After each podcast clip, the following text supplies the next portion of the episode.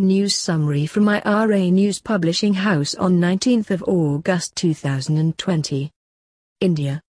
India reported a record 57.5 thousand fresh recoveries yesterday, as the recovery rate inched up past 73%. Testing too hit a record high of 9 lakh a day. Fresh cases rose at 55,000 to 27 lakh including 19.7 lakh recoveries.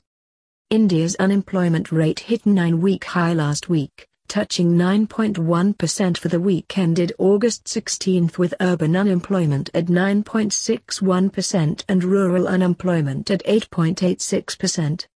Home Minister Amit Shah who had previously tested positive and subsequently negative for COVID has been admitted back into AIIMS New Delhi yesterday after he complained of fatigue and body aches for days. Indian pharma giant Biocon's Amdeek Kiran Mazumdar Shaw tested positive for coronavirus on Monday. Bollywood actor Aamir Khan met the First Lady of Turkey Emin Erdogan in Istanbul as he was visiting the country to shoot his upcoming movie Lal Singh Chaddha. Several Indians quickly and heavily criticized the Muslim actor for the meeting as tensions between India and Turkey have turned sour lately. India is negotiating to establish air travel arrangements with 13 more countries including Australia, Italy, Japan, New Zealand, Nigeria, Bahrain, Israel, Kenya, Philippines, Russia, Singapore, South Korea and Thailand, said Civil Aviation Minister Puri. India hasn't officially opened up international travel, rather establishes air bubbles with specific countries to operate flights. So far, it has done so with the US, UK, Germany, France, UAE, Qatar and the Maldives.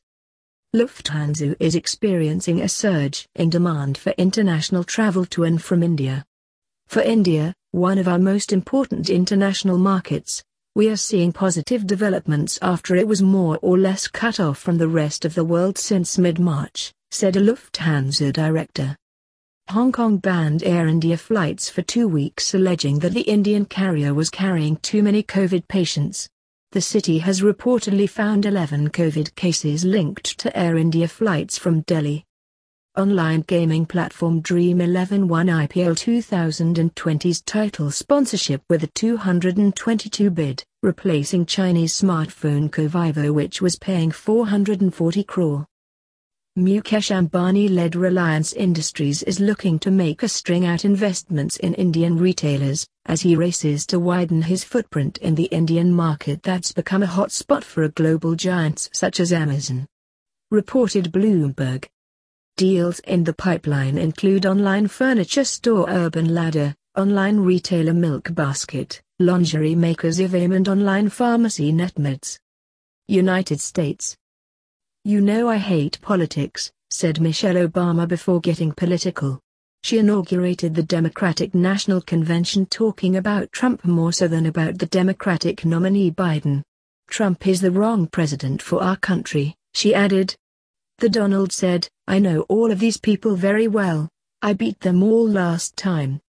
U.S. housing starts jumped 22% in July, the most since 2016 as real estate continues to be resilient despite the pandemic's economic ramifications.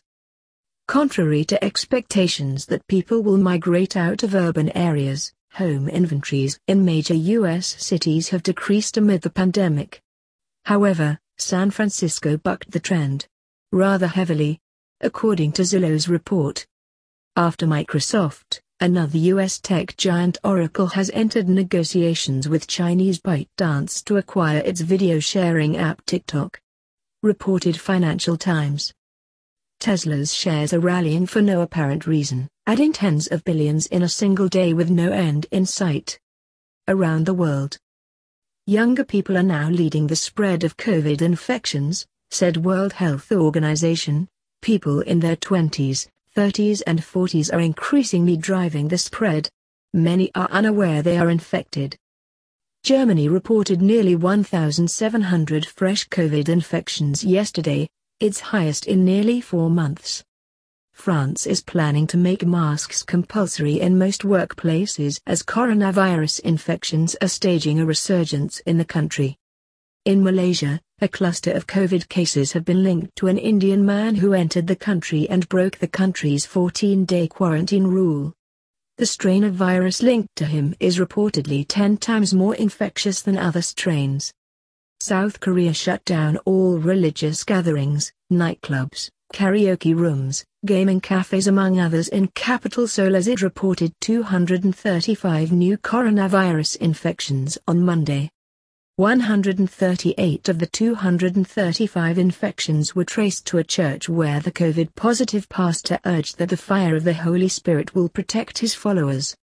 Russian President Vladimir Putin told German Chancellor Angela Merkel that any attempts to interfere in the domestic affairs of Belarus would be unacceptable, the Kremlin said on Tuesday. Reported Reuters.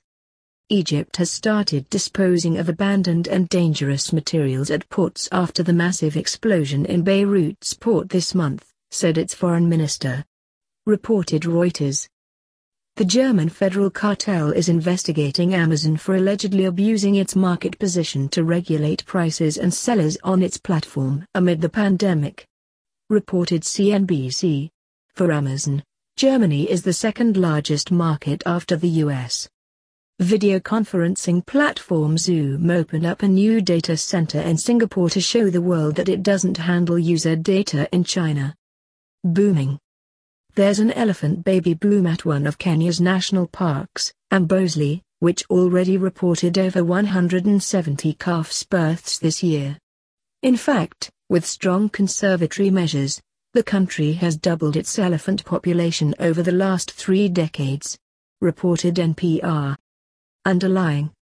Rather interesting research came out of UC San Francisco suggesting that a high rate of asymptomatic COVID spread in society is a good thing and maybe what is required to bring the pandemic to a halt. A high rate of asymptomatic infection is a good thing. It is a good thing for the individual and a good thing for society. Reported Washington Post. Asymptomatic infection triggering immunity may lead us to get more population level immunity. That itself will limit spread, added Monica Gandhi, the lead researcher and an influential infectious disease expert.